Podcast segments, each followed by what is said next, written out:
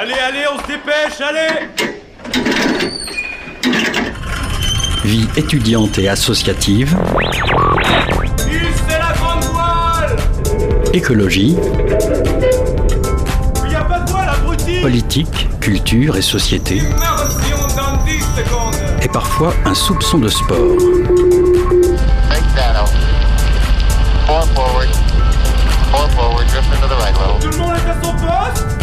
Du lundi au jeudi, 18h-19h, le sous-marin, la quasi quotidienne d'infos de Radio Campus Angers. Bonsoir à toutes et à tous, il est 18h01 vous êtes bien sur Radio Campus. Bienvenue à bord du sous-marin. Quelles sont les conséquences du réchauffement climatique sur la vigne et comment y faire face? On en parle avec Étienne Isling, il est enseignant-chercheur à l'ESA et spécialiste de l'adaptation de la viticulture au changement climatique. Côté chronique ce soir, Simon revient sur les événements sportifs du week-end dans son Flash Sport et Thomas, lui, nous parle des objectifs de la COP28, une COP à Dubaï. Mais d'abord, le défi 24 heures revient pour une 21e édition. Marchez et courez pour le Téléthon autour de l'étang Saint-Nicolas à Angers. C'est du 8 au 9 décembre. On reçoit dans le sous-marin Myriam de Kepper, membre organisatrice du défi 24 heures Angers Téléthon. Alors accrochez bien vos gilets de sauvetage. C'est parti, le sous-marin lève les voiles. 18h-19h, le sous-marin sur Radio Campus Angers. Créé en, 2000 en 2002, pardon, j'ai noté 2022 sur mes notes par l'association Entraide 49, le défi 24 heures fêtait ses 20 ans l'année dernière et du vendredi 8 décembre 16h au samedi 9 décembre même heure, le défi est relancé pour 5 ou 8 km de course ou de marche autour de l'étang Saint-Nicolas à Angers.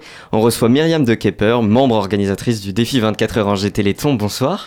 Oui, bonsoir. Alors le défi 24 heures, j'ai pu lire, c'est mettre en action les muscles au profit de ceux qui ne peuvent pas le faire. Oui, c'est exactement ça. C'est un défi sportif et solidaire. Donc, c'est une manifestation qui existe maintenant depuis, ça va être la 21e année. Et euh, du coup, euh, l'idée, c'est effectivement de pouvoir profiter de nos muscles pour pouvoir passer un bon moment en faisant un tour de l'étang ou deux tours ou plusieurs tours, ça dépend des personnes. Et euh, de pouvoir se retrouver ensuite au village du défi 24 heures, se restaurer, profiter des animations. C'était votre anniversaire euh, l'année dernière. Comment s'est passée cette édition Si on peut faire un, bref retour dessus? Eh ben très bien, les résultats sont de mieux en mieux tous les ans. En fait, euh, on a une année record quand même en 2020, année du, du, du Covid, où on a dû s'adapter et tout faire à distance. Où là, il y a eu énormément de, de dons et de C'était euh, kilomètres. c'était une année un peu particulière où, où chacun faisait sa course de son côté. Exactement, à distance. Et Et depuis, on a gardé le principe. En fait, on peut faire euh, le, le défi à distance. Moi, j'ai ma cousine qui va courir depuis Royan, ses amis à eux qui vont courir depuis La Réunion. Donc, ça continue sur ce principe. Euh, et du coup, voilà, ça fait 20 ans, euh, maintenant 21 ans que ça dure. Euh, donc, cette année record, c'était 55 000 km. Cette année, on aimerait bien faire 40 000 km, ce qui est déjà pas mal. Parce que l'année dernière, on avait un défi, c'était d'aller jusqu'aux 36 037 km. En, en référence au numéro d'appel euh, Le Pour, euh, 36-37. voilà, c'est ça. Et on les a largement dépassés, donc on se dit que là, on peut au moins aller jusqu'à 40 000 km. La Réunion, c'est de là d'où viennent les, les participants les plus lointains. Bah, je sais pas, en fait, c'est parce qu'en fait, on, on essaie de, de communiquer euh, largement sur les réseaux pour euh, dire que tout est possible, même à, des- à distance. Et de bouche à oreille, les choses se passent comme ça. On a des gens de très loin. Vous aviez visé le, le tour de la Terre. Là, vous, vous, le- vous en parliez avant, euh, 36 000, 37 km. Là, les 40 000 de cette année, c'est pour aller plus loin que l'année dernière avec ce, ce record, enfin pas ce record, mais ce chiffre annoncé que vous aviez battu. C'était Bah, pour- C'est pour faire un chiffre tout rond, et puis on pense qu'on va y arriver, hein, puisque ça, voilà, même en termes de participants, tous les ans ça augmente. Même euh, en termes de participation, l'année dernière, on a réussi à verser euh, une belle somme. Si on additionne tout ce qui a été versé depuis le début du défi, on est presque à 240 000 euros. combien de participants l'année Euh, l'année dernière, on était à, à peu près à 3500 participants. Pour le moment, il y, en a 1390 personnes. J'ai vu qu'ils s'étaient in- inscrites à, à deux semaines de l'événement, donc euh, il est encore temps de s'inscrire. C'est C'est ça. c'est oui. en ligne sur, sur votre site. C'est ça, on peut s'inscrire à l'avance. Et puis ce qui est bien, c'est qu'au moment des inscriptions, on peut aussi s'inscrire à des animations qui vont être proposées sur place. On peut aussi s'inscrire sur le moment quand on sera sur le village. Mais on peut s'inscrire déjà au moment de l'inscription à des éco-randos, euh, à euh, des spectacles de magie. Enfin voilà, il y a pas mal de choses de proposer. C'est la question que j'avais parce que j'ai essayé de m'inscrire et j- j'ai pas forcément compris comment, euh, comment on participait financièrement Ah oui. en fait. Ouais. Si, si vous pouvez m'expliquer euh, comment, comment ça, ça fonctionne. Oui, bien sûr, il y a plusieurs biais. Dès qu'on arrive sur le site, on peut faire un don, c'est euh, sur la page d'accueil. Bon, là, on relaie le, le don euh, à l'AFM Téléthon, on tombe sur le site de l'AFM de l'accueil. On peut sur place, quand on arrive, déposer un don dans des urnes qui sont là à disposition. Et puis, euh, il y a d'autres façons de transformer les kilomètres en euros. On est sponsorisé. Il y a des, en fait, ce sont des, des entreprises, des collectivités, des associations, des clubs sportifs qui vont sponsoriser leur équipe et qui vont verser, par exemple, un euro du kilomètre parcouru par leurs équipes. C'est comme ça qu'on transforme les kilomètres en, en euros. Et puis enfin, on a un gros pôle restauration qui permet de rester longtemps sur place, d'y revenir, de refaire des tours, de reprendre à manger, etc. qui, qui nous permet de, de récolter pas mal d'argent aussi. C'est pour ça que les gens s'inscrivent en, en fonction d'une association. J'ai beaucoup vu de clubs sportifs Oui. par exemple. Oui, oui, c'est ça. Tous les ans, en fait, on a beaucoup de. de par exemple, on a le- l'entente angevine euh, athlétique. euh, on a aussi euh, des, des grosses entreprises sur Angers, le Crédit Agricole, euh, Scania, enfin bon, qui, qui, s- qui vont encourager leurs agents, leurs salariés euh, à participer au défi. Et puis, euh, tous les ans, on a beaucoup de clubs différents qui viennent euh, sur le défi s'amuser. Hein. C'est pas, c'est pas juste un défi sportif, c'est aussi pour passer un bon moment. Vous avez présenté déjà quelques activités. À, que- à quelles autres activités on, on peut s'attendre en venant sur ce 24 heures défi Alors, mais oui, c'est ça. On a sur euh, ces 24 heures, en fait, le planning des animations est complet. On a beaucoup de choses, on a beaucoup de musique. Euh, toutes sortes de musique. On a de la percussion brésilienne, euh, on a de la du, de l'orgue de barbarie, euh, on a de la musique folk, de la musique euh, électro. on a donc une éco-rando parce que ce qu'on aimerait, c'est rendre le site encore plus propre. Ça, vous l'avez lancé l'année dernière, en 2022. Euh, comment, comment déjà, qui, qui a lancé ce- cette idée d'éco-rando et comment elle a été reçue? Alors euh, très bien, ça a très bien fonctionné. Qui a lancé l'idée? Je, ne sais plus qui euh, au sein de l'équipe euh, avait lancé l'idée, mais en tout cas c'est vrai qu'on a eu euh, 20 sacs poubelles de remplis à la fin de la première édition et on s'est dit il faut qu'on continue. Donc là ça va se faire avec une étudiante en géologie et on espère faire deux bons groupes hein, et pouvoir rendre le- l'étang encore plus propre. Euh, Ça c'est un ça, c'est un des objectifs qu'on s'est lancé aussi, c'est d'être vertueux sur le plan écologique, de, de faire un événement éco-responsable. Alors, on n'est pas labellisé euh, encore événement l'éco- éco-responsable, mais on aimerait le devenir et du coup, on fait des efforts en ce sens. Euh, on essaye de. On essaye de communiquer aussi sur la façon d'arriver en mobilité douce, en tramway, en vélo, euh, enfin voilà, euh, en, bus. On est quand même hyper bien situé au niveau des transports en commun, donc je pense que c'est l'occasion de communiquer là-dessus. Et puis aussi sur tout euh, le pôle restauration, on fait beaucoup d'efforts pour, pour rendre cette, cet événement vertueux. C'est le genre d'initiative qu'on voit souvent, par exemple, dans les, festivals, mais qui en fait peut être euh, approprié pour euh, toute forme d'événement et, et qui même devrait l'être au final. C'est ça. Il y a un réseau qui s'appelle le réseau Rêve. Euh, on s'est rapproché du réseau Rêve qui labellise les événements et en fait il y a des niveaux de labellisation et ça, ça marche aussi bien pour les manifestations sportives comme la nôtre que pour des manifestations culturelles. Donc effectivement. Il y a pas mal d'activités, comme on, on en parlait à l'instant. Moi, il y a- une question quand même que je me posais quand on fait un, un défi 24 heures. Est-ce qu'il y a vraiment des gens qui le font de nuit, Ah oui, bien sûr. dans a- les heures creuses On a du monde toute la nuit et c'est magnifique parce que vous avez une frontale et que vous êtes. euh, c'est vraiment une expérience de faire ça la nuit. Dé- Décrivez-nous comment ça se passe la nuit, le défi 24 Alors, heures. vous, vous êtes seul avec la nature et c'est magnifique. C'est ce qui est bien, c'est d'y aller à deux ou trois. Il y a quand même des balisages sur le trajet où nous, on est là aussi quand même pour, euh, pour accompagner les gens qui sont, euh, qui sont euh, de nuit un petit peu euh, au milieu de l'étang. Donc on peut pas se perdre. Non, vous vous perdrez pas. Et puis, et puis euh, c'est autant sur le village, il continue à y avoir des animations. Il y a un bras zéro, vous retrouverez de la chaleur, de la restauration. Autant sur le sur le site, là, vous êtes en communion avec la nature. À l'antenne, euh, l'année précédente, vous ne saviez pas s'il existait d'autres défis 24 heures dans d'autres communes ou villes en France. Vous- moi, j'ai fait quelques petites recherches et, j'ai trouvé cette réponse. Il y a une petite commune dans le Gers, Gimont, qui organise cette année sa deuxième édition des 24 heures du Téléthon. Ah, c'est chouette. Ça, ça vous parle? Est-ce que c'est peut-être aussi euh, une envie de, de créer d'autres événements euh, ailleurs qu'à Angers? Alors, je connais pas ce, ce défi, mais je trouve ça super. C'est globalement le même principe Ouais. qu'ici. Bah, c'est super. hein, Avec des, des courses un petit peu plus réduites, il me semble que c'était les 4 et 6 km. Ouais. Mais le sport et la solidarité, ça va très bien ensemble, donc ça m'étonne pas qu'il y ait d'autres euh, défis de ce genre en France. Et puis c'est bien si ça peut donner des idées aux autres, nous on est très contents. Vous parlez de, de sport et solidarité, c'est le sport qui est un, un vecteur de solidarité? On trouve que le sport, euh, c'est effectivement euh, un milieu où il y a un esprit de convivialité, de générosité, effectivement. Et on le remarque sur le, sur le village, on voit les gens euh, qui viennent euh, en, enfin, en groupe, en club, euh, ils sont contents d'être là, ils sont de bonne humeur. Enfin, c'est un sujet grave euh, en fait, euh, ce, qu'on, ce pourquoi euh, on, on fait ça. Mais, euh, mais le moment du défi est un moment de fête et donc convivial. Et les sportifs, on le remarque, sont, euh, enfin, euh, sont de, de super humeur et puis donnent une super ambiance à, au- à l'événement. Quoi. Est-ce que vous réfléchissez aussi peut-être à, à vous saisir des réseaux sociaux? Je sais que le Téléthon à, à l'échelle de la France le fait avec le, le Téléthon Gaming. Est-ce que euh, on pourrait s'attendre à, à une course euh, en ligne euh, ici à Angers pour motiver les participants et Ah bah, participantes? Pourquoi pas Merci beaucoup pour l'idée. Non, on je peut sais pas. réfléchir, C'est ouais, ouais. quelque chose qui, qui, qui pourrait se faire. Ah, je pense, oui. Et c'est vrai qu'on n'y a pas forcément pensé, donc c'est une bonne idée. Merci. Sur, sur votre site, par exemple, c'est noté ni vélo elliptique ni rameur. Eh oui, bah oui, oui, parce qu'on on, on peut faire à distance, mais il faut quand même que ça reste de la distance parcourue. C'est-à-dire que voilà, faut, faut faire des kilomètres tout de même, même si c'est, on reste pas sur place, quoi. Tout cet événement, on, tou- on tourne autour depuis tout à l'heure, mais c'est en faveur du Téléthon. Alors, le, le Téléthon, c'est tellement ancré que Oui. Je, je sais pas si c'est le terme approprié, mais pour- pourquoi on, se bat quand on, quand on aide le Téléthon? Alors le Téléthon, alors en fait c'est euh, un peu la vitrine.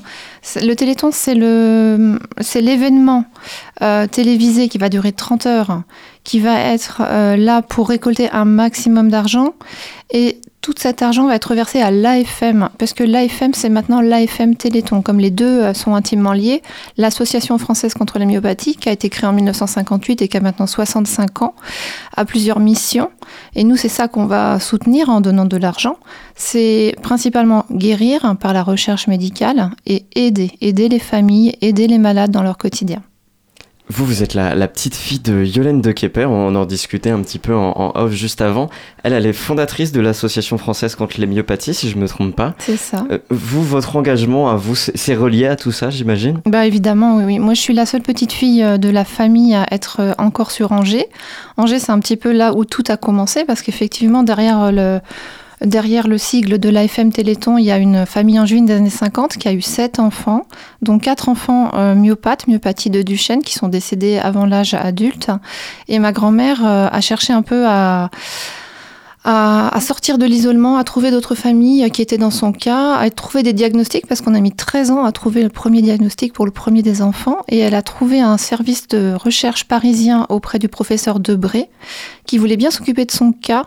Et quand elle a enfin trouvé ce, ce service, elle a lancé un appel national à toutes les familles en se disant, bon, voilà, moi j'ai trouvé euh, un service qui pourrait faire euh, en sorte de chercher des remèdes pour nos enfants. Et elle a eu un flot de réponses. Et c'est suite à ça qu'elle a lancé la FM Téléthon en 1958. Et ça fait 60 ans que ça, 65 ans que ça dure du coup. Et vous, comment, comment, euh, comment il se. Pas se déclare, mais comment il, il se profile ce- cet engagement de votre côté? Comment il, Ah ben, en fait, euh, disons que euh, moi j'ai trouvé un point d'ancrage avec le défi 24 heures pour pouvoir donner du temps, donner de l'énergie. Et, euh, et quelque chose, j'avais besoin de quelque chose de très palpable, de très concret à faire, parce que oui, j'interviens un petit peu auprès des, des, des écoliers, des lycéens pour expliquer, pour sensibiliser. Viens un petit peu à la radio, dire aussi d'où ça vient tout ça et qu'est-ce que c'est que l'AFM et pourquoi est-ce qu'on donne de l'argent. Mais moi, j'avais besoin aussi de faire, d'être vraiment dans le concret. Et donc, euh, c'est pour ça qu'avec le défi 24 heures, j'ai trouvé euh, mon bonheur, quoi.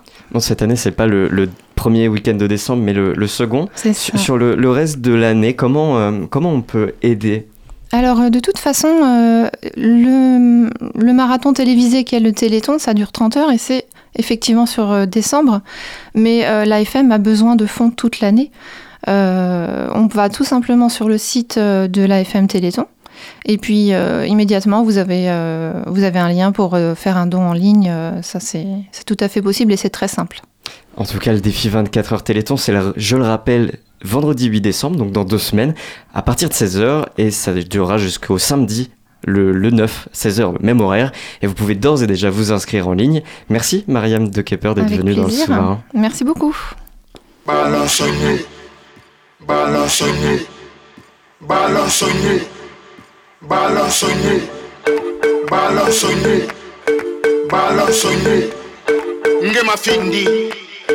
Balance-nous, balansonye balansonye naka pa sama ah! sori nangi. Noma sade irafima balon nadangi ma e donyira ekere munoma bede balon. Ah!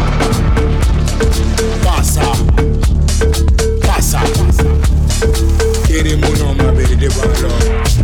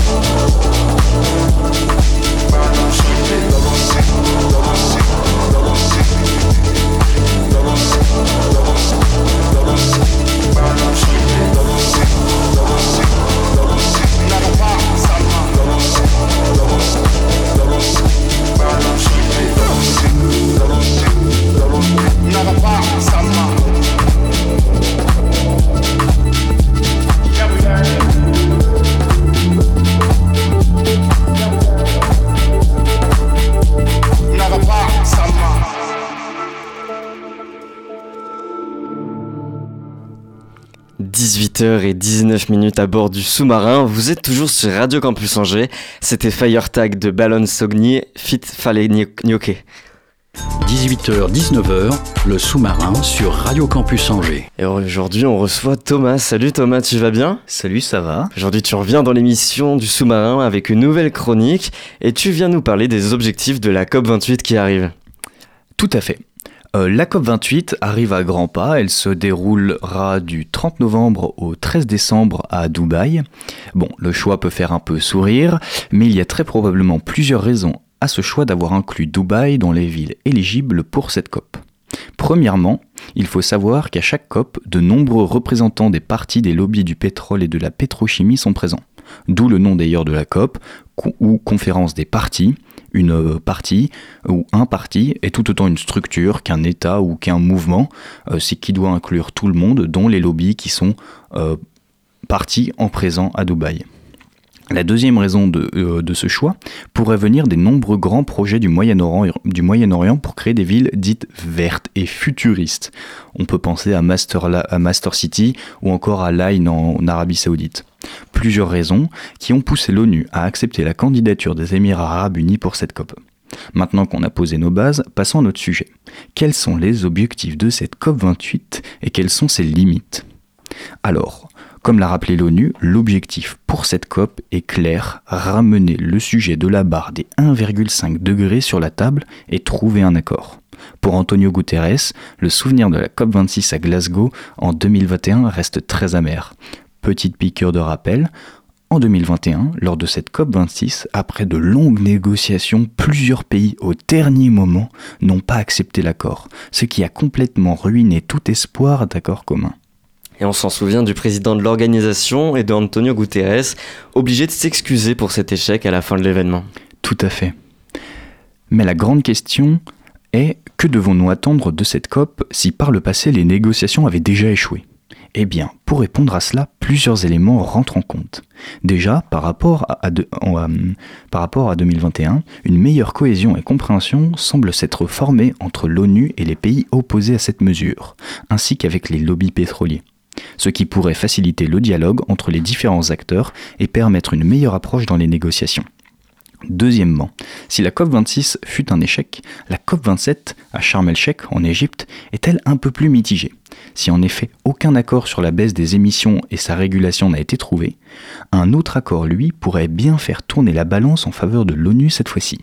En effet, durant cette COP27, un accord sur la responsabilité des pays qui consomment le plus a été trouvé, et ceux-ci doivent même des indemnités aux pays les plus touchés par ce réchauffement. Une enveloppe qui devrait grossir d'année en année d'après les experts et à terme pourrait faire accepter euh, cet accord des 1,5 degrés par tous les pays. Cependant, rien n'est encore fait. Il est bon de rappeler que si certains éléments semblent positifs ou négatifs, rien n'est fait. Il est pour l'heure simplement clair de voir pourquoi cet accord pourrait aboutir ou pas. Merci Thomas pour cette chronique, on te retrouve dans deux semaines Merci. Eh ben dans deux semaines. À dans deux semaines. 18h-19h, le sous-marin sur Radio Campus Angers. Salut Simon, tu vas bien? Ça va super et toi? Bah écoute, ça va nickel, on se retrouve euh, encore une fois pour euh, ton flash sport habituel du lundi. Et à l'heure où les révisions des partiels battent leur plein, détendons-nous avec un peu d'actualité et on commence avec l'UFAB qui continue de plonger au classement en Ligue féminine de basket. Et oui, les Angevines ont encaissé une quatrième défaite de rang. Euh, Cette défaite, c'était contre le club de ma ville natale, hein. les Tangos de Bourges. Là, j'étais pas impartial, désolé. Euh, et elles se sont inclinées 79-59. On espère qu'elles pourront se relancer ce week-end face à La Roche-sur-Yon. Du handball maintenant, une équipe du SCO qui ne fait pas mieux niveau résultat. Jeudi dernier, les Angevins affrontaient l'équipe de Ponto Combo. Ils se sont inclinés 24-29. Après cette défaite, le, co- le SCO occupe la 7ème place du championnat de Pro League. Le prochain match sera vendredi contre Cherbourg, concurrent direct au classement. Du côté des Ducs d'Angers, eux se portent à merveille. Et oui, hein, ils ont affronté Amiens vendredi dernier, une rencontre ultra prolifique qui a tourné à la démonstration pour nos Angevins. Ils, se sont imposés 7 buts à 3. Angers se retrouve donc en deuxième, place, en deuxième place de la Ligue Magnus. Ils sont à égalité de points avec Rouen, mais ont un match d'avance. Et c'est d'ailleurs contre les Dragons que nos Ducs joueront ce vendredi pour tenter de revenir définitivement sur leur concurrent au titre. Un match à suivre absolument. Ce week-end, c'était aussi le retour du Et oui, euh, la première étape de la Coupe du Monde se déroulait à Östers- Östersund en Suède. Samedi, euh, les Français Julia Simon et Fabien Claude ont terminé troisième du relais mixte simple et le quatuor du relais mixte tout court s'est quant à lui imposé avec 16 secondes d'avance sur les Norvégiens, premier titre pour les Français. En revanche, hier, les résultats étaient un petit peu plus mitigés. Et oui, euh, hier c'était euh, les individuels. Et euh, côté féminin, la première française Justine Brezaz-Boucher ne pointe qu'à la 14e place.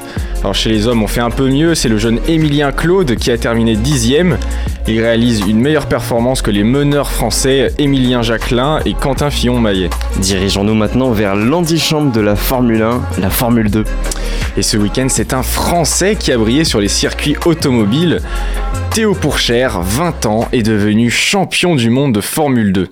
La statistique étonnante de sa saison est qu'il n'a remporté qu'une seule course.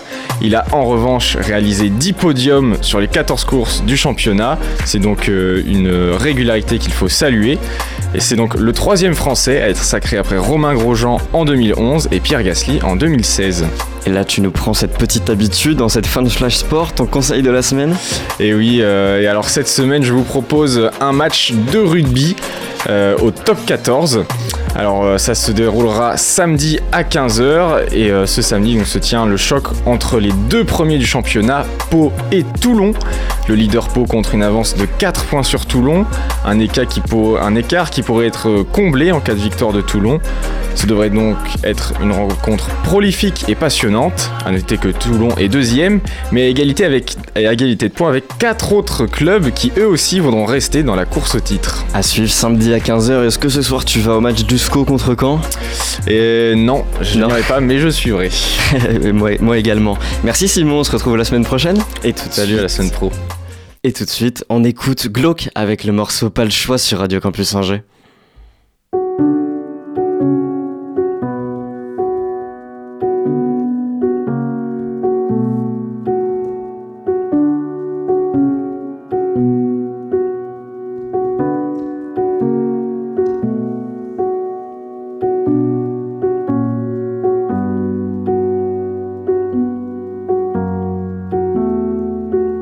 Veux pas tellement, plus je grandis, plus je me rends compte que je suis l'inconnu dans l'équation. J'entends les craquements et les fissures de ton ego dans mon verre mes glaçons. Bientôt j'appellerai mon père et je lui dirai que je l'aime sans qu'il se pose de questions.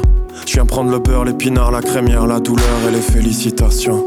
Sortez la bière, les pleurer, les mouchoirs, toucher du bois avant la crémation. J'écris avant la perte de mémoire, mais mets le trou noir avant ma création.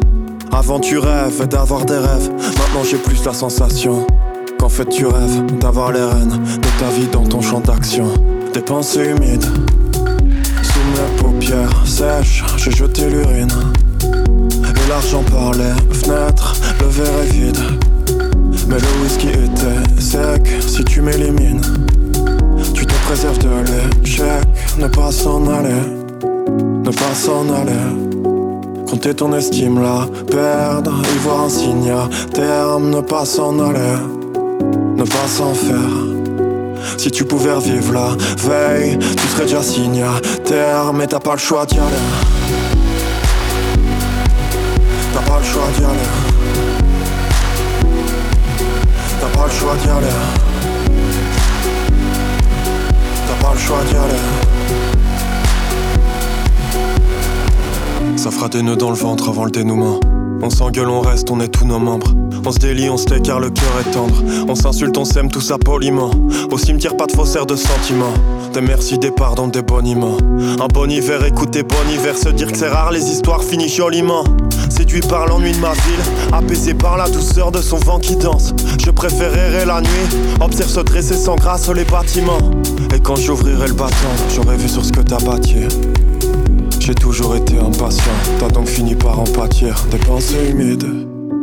Sous mes paupières sèches, j'ai jeté l'urine. Et l'argent par les fenêtres, le verre est vide. Mais le whisky était sec si je t'élimine. Je me préserve de l'échec, donc j'ai pas le choix d'y aller. J'ai pas le choix d'y aller. J'ai pas le choix d'y aller. Pas le choix d'y aller. J'ai pas le choix d'y aller. J'ai pas le choix d'y aller. J'ai pas le choix d'y aller. J'ai pas le choix d'y aller. J'ai pas le choix d'y aller.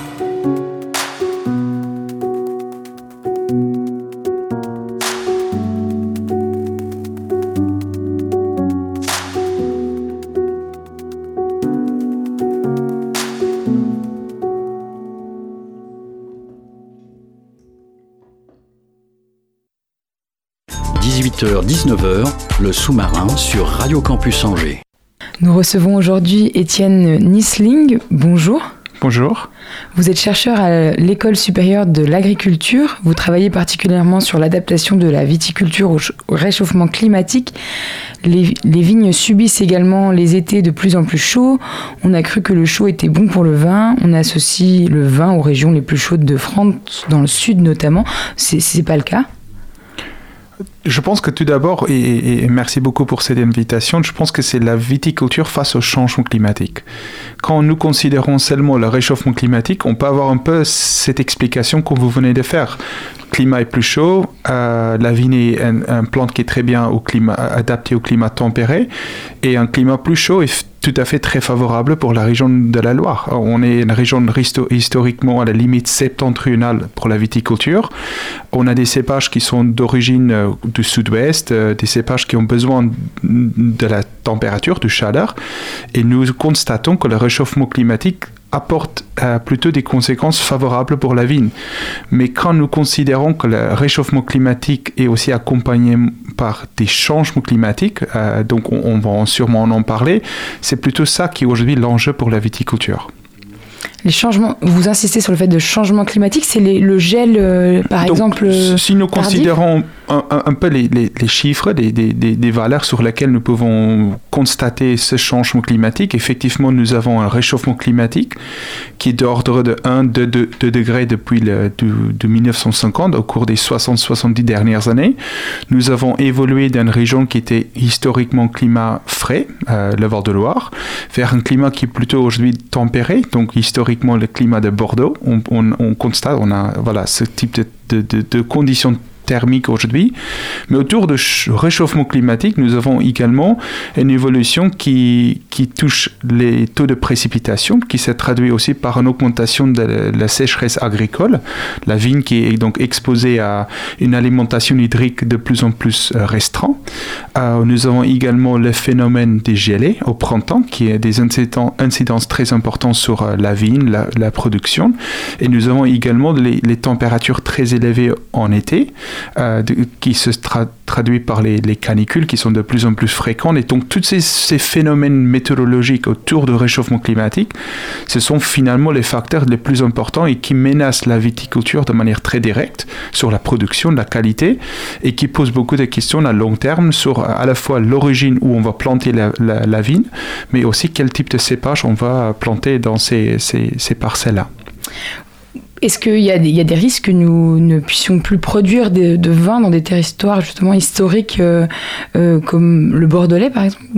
En tout cas, si on considère que la relation climat et vigne, on peut imaginer euh, que ce soit pour la viticulture ou d'autres espèces, on va avoir finalement une évolution climatique qui va menacer la niche climatique dans laquelle la vigne est adaptée et favorable et, et encore plus nos cépages emblématiques de la Loire qui ont des niches climatiques spécifiques. Néanmoins, moi, je suis donc, avec mon accent, je ne me suis pas introduit au début, je suis originaire d'Afrique du Sud. Je connais la viticulture en Afrique du Sud dans des climats 3-4 degrés plus chauds, 2-3 fois plus secs. Euh, donc, je, suis aussi quelqu'un d'assez optimiste. Je pense que nous avons un vigneron et un vigneronne qui ont des grandes capacités d'adaptation. Euh, je pense que ce sont des pratiques qui sont déjà pratiquées, l'adaptation. Euh, chaque saison est différente. La vigne, elle est très sensible aux variations climatiques et le viticulteur ou le viticultrice va adapter ses pratiques en fonction du rythme de la vigne. Euh, le changement climatique est une, discipline ou quelque part un une, une, influence très importante et sur laquelle les vignerons sont de plus en plus sensibles. Néanmoins, je reste optimiste par rapport à la, la, la, ce qu'on appelle la proactivité du viticulteur, c'est-à-dire que on n'est pas seulement dans l'adaptation lors il y a un événement, les vignerons sont aussi aujourd'hui de plus en plus plus conscient qu'il faut anticiper les changements climatiques, anticiper quel sera le climat dans 20, 30, 40 ans. Euh, et en fait, ça me rend optimiste pour l'avenir parce qu'on a des personnes qui sont très attachées à leur, terroir, très attachées à leurs produits. Euh, et, quelque part, cet attachement au terroir va les amener à, s'adapter et à confronter en fait à, à ce, ce, nouveau climat qu'on vit actuellement et qui est susceptible de continuer à changer avec des activités humaines qui ne cèdent pas à, à, augmenter les émissions de gaz à effet de serre. Mais comment ça se matérialise euh, les, les agriculteurs? Ils sont obligés de devenir spécialistes du climat ou de se rapprocher euh, de chercheurs euh, pour euh, trouver des solutions En, tout cas, j'estime qu'il n'y a aucun agriculteur qui n'est pas sensible au climat. En fait, c'est un métier qui, qui est très sensible, très, très vulnérable aux, aux variations climatiques. Pour le, champ- pour la- le secteur vitivinicole, euh, effectivement, l'adaptation elle est en cours. Mais on se pose beaucoup de questions aujourd'hui où on va planter demain, quels seront nos matériels végétales, donc quel type de porte-greffe, quel cépage, quel clone de cépage, etc. Quelles sont aussi les pratiques qu'on va mettre en place. Je, suis convaincu que les vignerons sont conscients du changement climatique et encore plus convaincus ou conscients euh, de leur impact sur l'environnement, euh, comment euh, accompagner cette transition agroécologique, comment être aussi dans l'atténuation du changement climatique? Donc les viticulteurs aujourd'hui sont conscients de comment utiliser la biodiversité, comment utiliser le- les couverts végétaux, comment avoir moins en moins d'impact sur l'environnement via leur traitement, via la, la compaction du sol, etc. Donc aujourd'hui les vignerons sont en train d'adapter. Il faut juste qu'en fait cette adaptation soit accompagnée aussi par les effets économiques qu'ils voient sur leurs produits, parce que finalement, un agriculteur, un viticulteur va avant tout aussi vivre de son, son terrain, euh, de son produit. Euh, donc l'adaptation à la fois est importante côté secteur vitivinicole, mais aussi nous, côté consommateur, et comment on est aussi prêt à payer ou accompagner les, viticulteurs dans cette transition à la fois sur le, le produit qui, qui n'est plus peut-être typique euh, du produit il y a 30-40 ans, mais aussi euh, de les valoriser par rapport à leurs pratiques environnementaux qui sont beaucoup plus respectueux par rapport à l'impact qu'ils ont sur l'environnement. Ça se matérialise par euh, de l'agriculture biologique, par exemple, des, des vins nature ou... Non, moi, moi, je ne suis pas quelqu'un qui catégorise. En tout cas, pour moi, euh, que ce soit un viticulteur conventionnel, un viticulteur en bio, un viticulteur en biodynamie, etc., forcément, on a différentes orientations, différentes euh, philosophies, différentes stratégies. Euh, un viticulteur en bio peut aussi être euh, peut également contribuer à des impacts très néfastes sur l'environnement, le- surtout comme on est en climat océanique. L'année dernière, ou cette année en tout cas, c'est un très bon exemple, le millésime 2023 était marqué par beaucoup de, de, de, de- de pression de maladies.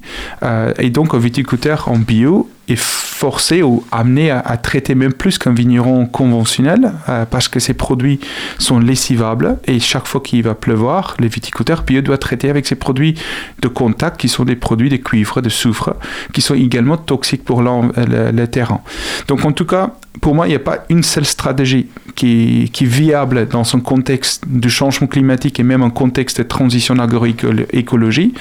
Je suis convaincu qu'il y a des pratiques qui sont euh, transparents, euh, qui peuvent être euh, mises en place, quelle que soit la stratégie viticole qui est amenée par euh, les viticulteurs.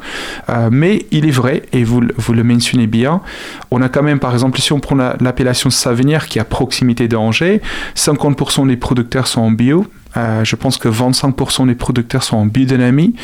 Donc les vignerons ont aussi fait beaucoup de progression, euh, y compris les viticulteurs conventionnels. Euh, ils sont beaucoup plus conscients de... Voilà, Ah, parce qu'encore une fois, si- s'ils sont attachés au terroir et au terrain, euh, ils veulent aussi cette, transition agroécologique, ce n'est pas seulement pour réduire l'impact sur, l'environnement, pas seulement de assurer la qualité de leurs produits face au changement climatique, mais c'est aussi de, finalement promettre à la génération future que ce terroir sera toujours là. Et ce terroir aura toujours une valeur environnementale pour produire un grand vin. Et en fait, cet attachement au terroir, au terrain, au territoire, fait que les vignerons sont en train de s'adapter et sont très très sensibles à l'impact de leurs pratiques sur l'environnement. Comment ils s'adaptent Est-ce que euh, c'est, euh, donc vous parlez de terroir, est-ce que c'est à mettre en opposition avec euh, le cépage? Non, Vaut mieux en fait, il y euh, y y a plusieurs- céder un, cé- un cépage euh, plutôt euh, et garder euh, la terre euh, Mm. enfin, euh, Comment ça se passe? En fait, il y a, il y a- quelque part deux grandes lignes d'adaptation. Ce qu'on appelle l'adaptation par l'innovation, l'innovation qui peuvent avoir lieu au chai. Euh, qui, qui peut- chai euh, dans la cave, dans, la, dans le lieu où on fait la vinification. C'est-à-dire Dites-moi plus. Ah d'accord. En, tout cas, là- oh, il faut imaginer qu'on a un produit. euh, donc, le raisin, c'est avant tout le premier objectif, un raisin qualitatif qu'on va ramasser à, à un moment donné en fonction de- du style de vin que nous souhaitons produire, entre un vin qui effervescent, tranquille ou liquoreux, ou un vin tranquille qui a plutôt des, des, propriétés sensorielles, plus par exemple sur les agrumes, ou un autre plus sur peut-être des, des fruits exotiques, etc. Donc tout ça, c'est déjà un, premier travail. Donc l'innovation peut déjà avoir lieu dans la vigne. On peut innover à la fois sur le matériel euh, viticole qu'on utilise, euh, les nombres de passages qu'on va faire dans la vigne pour effeuiller, rogner. Voilà, c'est des mots un peu techniques, mais en tout cas, c'est des, des pratiques qui peuvent avoir à la fois différentes formes, différentes fréquences, etc., et qui sont déjà en train d'évoluer. On, dans les années 90, on cherchait surtout la précocité, on cherchait d'exposer davantage des raisins au soleil, on avait un climat beaucoup plus frais. Aujourd'hui, on va plutôt favoriser la, croissance végétative de la vigne, on va effeuiller un peu moins, on va on va, on va permettre aux raisins d'être un peu plus à l'ombre, etc. Donc voilà, des pratiques qui s'adaptent au climat d'aujourd'hui et qui vont forcément continuer à, changer avec, avec l'avenir. Mais dans le chai, là où on amène les raisins, donc euh, on va faire la fermentation alcoolique, la fermentation malolactique, on va même élever le vent peut-être 3, 12, 12 mois, ça dépend encore une fois le style. On peut également utiliser différentes levures. On peut aussi beaucoup plus avoir une fermentation spontanée, les levures qui sont déjà présentes dans la vigne et qui vont permettre à, fermenter le vin. C'est ça qu'on appelle la, pourriture noble? Non, la pourriture, non, pas du tout. Euh, la pourriture noble, et c'est peut-être bien qu'on en parle, euh, on est quand même dans une région qui est très connue pour les vins liquoreux. Euh, la pourriture, noble, c'est un processus de, de où on a un, champignon qui va développer sur la pellicule des raisins, notamment au mois de septembre, quand on a les premières euh, euh, euh, brouillards qui vont être présents. On va avoir cette, alternance entre les périodes plutôt fraîches et humides le matin et ensoleillées et secs l'après-midi. Et ce champignon qui est présent, qui s'appelle Botrytis cinerea, lorsque les conditions sont favorables, euh, on aura la pourriture noble, c'est-à-dire que ils vont, ces champignons vont concentrer nos raisins, on va garder l'acidité, on va avoir un vin qui est très complexe, très sucré, mais aussi avec une très bonne teneur en acidité qui permet de faire un grand vin liquoreux. Lorsqu'on a des millésimes plutôt humide, fraîche. Ces champions peuvent aller vers ce qu'on appelle la pourriture grise. Et voilà, 2023, c'est une très bonne année encore une fois pour expliquer qu'on avait beaucoup de vendanges, beaucoup de production, 20-30% au-dessus de la moyenne, et les vignerons pour éviter justement que la pourriture va plutôt vers la pourriture grise et de favoriser la pourriture noble, étaient amenés à maîtriser le rendement. C'est-à-dire qu'on doit peut-être laisser tomber certaines grappes pour favoriser qu'on n'est pas sur une surproduction dans un climat qui n'est pas adapté pour mûrir une surproduction. Euh, mais en tout cas, si on revient au chai, au chai, il y a plein de facteurs, euh, plein de leviers d'adaptation qui sont possibles, qui vont de la levure qu'on va utiliser pour la, fermentation alcoolique jusqu'à, par exemple, le, type d'élevage. Est-ce qu'on va plutôt élever nos vins en barrique, plutôt en, en, ce qui est aujourd'hui très euh, courant, très moderne, c'est aussi les amphores, etc. Donc on revient parfois aussi sur les méthodes un peu ancestrales, mais beaucoup plus modernisées. Euh, l'avantage avec la technologie, c'est qu'on peut, on peut, on peut l'appliquer beaucoup plus finement avec beaucoup plus de connaissances scientifiques, euh, mais avec aussi l'utilisation de toutes ces méthodes ancestrales qui sont toujours euh, d'actualité. Donc ça, c'est la technique innovante, c'est bien ça Oui, ça c'est un peu le, champ de l'innovation possible euh, sur lequel on peut jouer dans le court terme. C'est-à-dire qu'on n'a pas besoin de changer les lieux de production, on n'a pas besoin de changer les cépages. Et donc, un des, leviers les plus efficaces pour faire face au changement climatique, c'est ce qu'on appelle l'innovation variétale. Au lieu de planter un chenin blanc adapté au climat frais tempéré, on va peut-être imaginer de produire en Anjou euh, un vent blanc avec avec un cépage beaucoup plus méditerranéen, adapté au climat chaud. Plus sec. Euh, euh qui a peut-être plus grande tolérance à la sécheresse, euh, qui a peut-être une date de débrouillement un peu plus tardif, qui permet au cépage d'éviter en fait les gelées printaniers, qui va mieux faire face aux, grandes températures estivales en mois de juillet et au mois d'août. Ce sont des leviers qu'on appelle innovation variétale. On va chercher dans la population des cépages qu'on appelle les vitis vinifera, qui environ 5 à 10 000 variétés différentes dans le monde. Euh, juste dans le sud de la France, à Vassal, on a une collection de 2500 variétés qui sont disponibles pour la filière. Donc il y a grand panorama de cépages possibles. Néanmoins, je ne sais pas pour vous, mais en tout cas, moi, je suis attaché en Anjou comme je suis aussi attaché au Chenin. Euh, J'ai du mal à imaginer de boire un vin blanc sec de la région qui n'est pas issu du cépage du Chenin blanc. Comme je ne peux pas imaginer boire un, pin, un, un, un, vin rouge de Bourgogne qui n'est pas issu du Pinot Noir. Je pense qu'en tant que consommateur français et même consommateur international, on associe les grands terroirs aussi aux grands cépages qui sont installés dans la région euh, depuis très longtemps.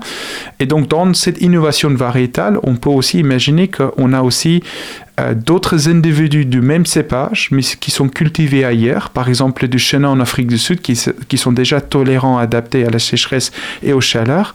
Et en fait, cet individu du chenin qui était amené euh, au XVIIe siècle en Afrique du Sud, où on peut prendre aussi le Syrah en Australie, le Pinot Noir aux États-Unis, qui finalement, peut-être ces individus-là, cultivés déjà ailleurs, sont très intéressantes pour finalement permettre à nous de maintenir notre identité sans changer les cépages. Et donc ça, c'est tout dans le volet innovation, euh, qui vont de l'innovation technique vers l'innovation variétale. Mais on, aussi, on peut aussi avoir une approche un peu nomade. Au lieu peut-être de planter les parcelles sur les exposants face au sud, euh, à mi-coteau, on va chercher peut-être la fraîcheur un peu plus en altitude. On va peut-être favoriser les versants plus exposés vers le nord, euh, ou on va même dire que peut-être on va planter la vigne en Bretagne, en Normandie, qui sont déjà les cas. Euh, la Grande-Bretagne en Angleterre est déjà un, un pays des producteurs de vin depuis 10-20 ans. Et depuis 10-15 ans, on constate aussi énormément de personnes qui s'installent en Bretagne et en Normandie euh, qui cultivent, la vigne. Ils ont un peu une approche euh, Far West, euh, parce qu'en fait, il n'y a pas d'appellation, il n'y a pas de cahier des charges. Donc, on peut être un peu plus expérimental. On peut planter un peu différents cépages pour voir ce qui marche et qui ne marche pas. Et l'avantage, c'est qu'en 2016, on a la, la, la, législation européenne qui a changé, qui nous permet aujourd'hui de planter des vignes hors appellation qui n'était pas le cas avant. Donc, en tout cas. Et de les vendre, du coup. Et, et, de vendre, oui. Donc, les particuliers, normalement, ils ont 1 à 2 hectares, mais je pense d'ici 30-40 ans, on verra une vraie région viticole qui émerge en Bretagne et en Normandie avec euh, un collectif de producteurs qui sont beaucoup plus peut-être en harmonie, euh, qui ont fait le temps d'adaptation, d'expérimentation et qui finalement reconnaît quels sont les cépages les plus adaptés.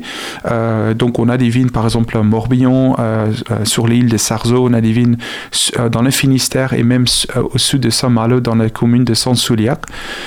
donc ce sont des choses qui, qui sont en cours et qui donc posent beaucoup de questions à la fois sur la géographie des cépages, mais aussi la géographie de la viticulture. Est-ce que, comme vous avez posé la question, euh, est-ce que le sud de l'Espagne, avec le montée des phénomènes désertiques, la chaleur, est-ce que ces régions-là traditionnelles dans le bassin méditerranéen seront toujours en mesure de produire la vigne? Je dirais oui. Par contre, est-ce qu'ils seront toujours en mesure de produire des, raisins de qualité et des raisins avec un rendement suffisant? Ça, c'est une autre question. Euh, la viabilité, viabilité économique d'une entreprise vitivinicole, voire d'une région vitivinicole, dépend à la fois de la qualité, mais surtout de la production. Un vigneron vit quand même de la production, euh, comme n'importe quel euh, agriculteur. Et donc les régions vraiment méridionales, euh, le sud de l'Espagne, le sud de Portugal, le nord de l'Afrique, euh, même l'Afrique du Sud, dans certaines régions très septentrionales en Afrique du Sud, sont très menacées aujourd'hui, surtout quand l'irrigation n'est pas une possibilité euh, pour faire face à la chaleur et la sécheresse. Pas forcément, nous, on ne sera pas forcément impacté euh, dans nos régions à nous. C'est, euh, nous, sommes, nous, sommes, nous sommes déjà très impactés. Euh, nous constatons depuis 40-50 toujours, ans. Pardon, excusez-moi. Oui. Mais il y aura toujours du vin euh, dans les régions de Bordeaux, dans, dans l'Hérault, dans les. Dans... Oui, je, je, je, je, veux quand même croire fortement à ce, à ce type d'hypothèse, et, étant donné l'importance du secteur vitivinicole en France. c'est un secteur très important. je pense qu'il y a 5 à 6 600 000 personnes qui sont un peu directement, indirectement attachées à la filière vitivinicole. Donc, c'est un secteur qui a beaucoup de poids économique. Euh, mais quand je regarde les changements climatiques et notamment où la vigne est déjà cultivée dans des endroits encore plus secs et plus chauds, je reste assez optimiste. Euh, on verra peut-être certaines régions qui doivent changer leur cépage et qui doivent mmh. migrer leur vigne peut-être plus en altitude ou plus vers le nord sur des secteurs qui étaient non traditionnellement adaptés pour la vigne.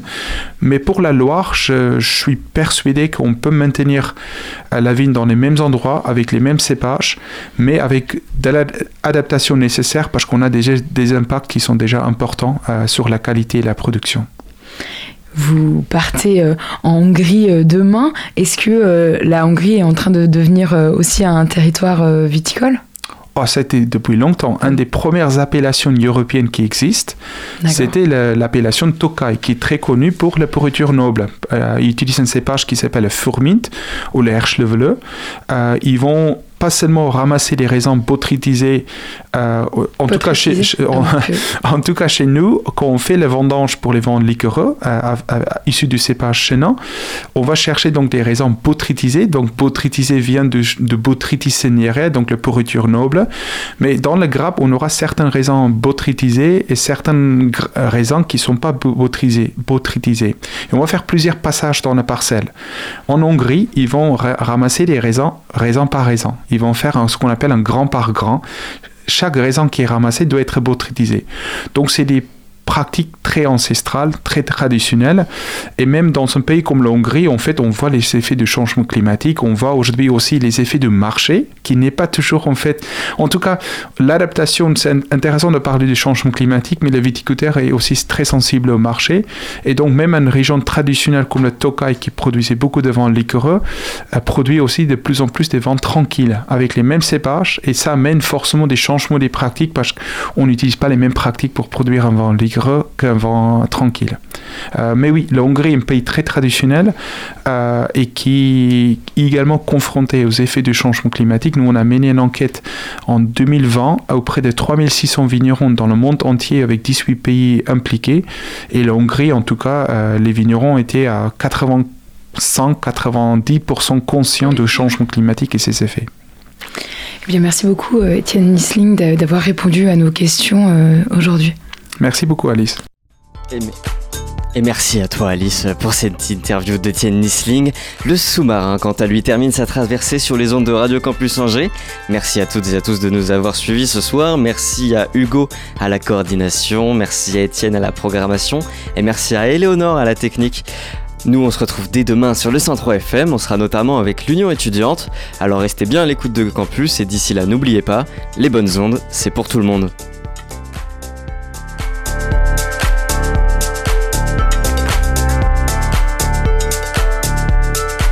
Retrouvez le sous-marin en podcast sur toutes les plateformes et sur le www.radiocampusangers.com.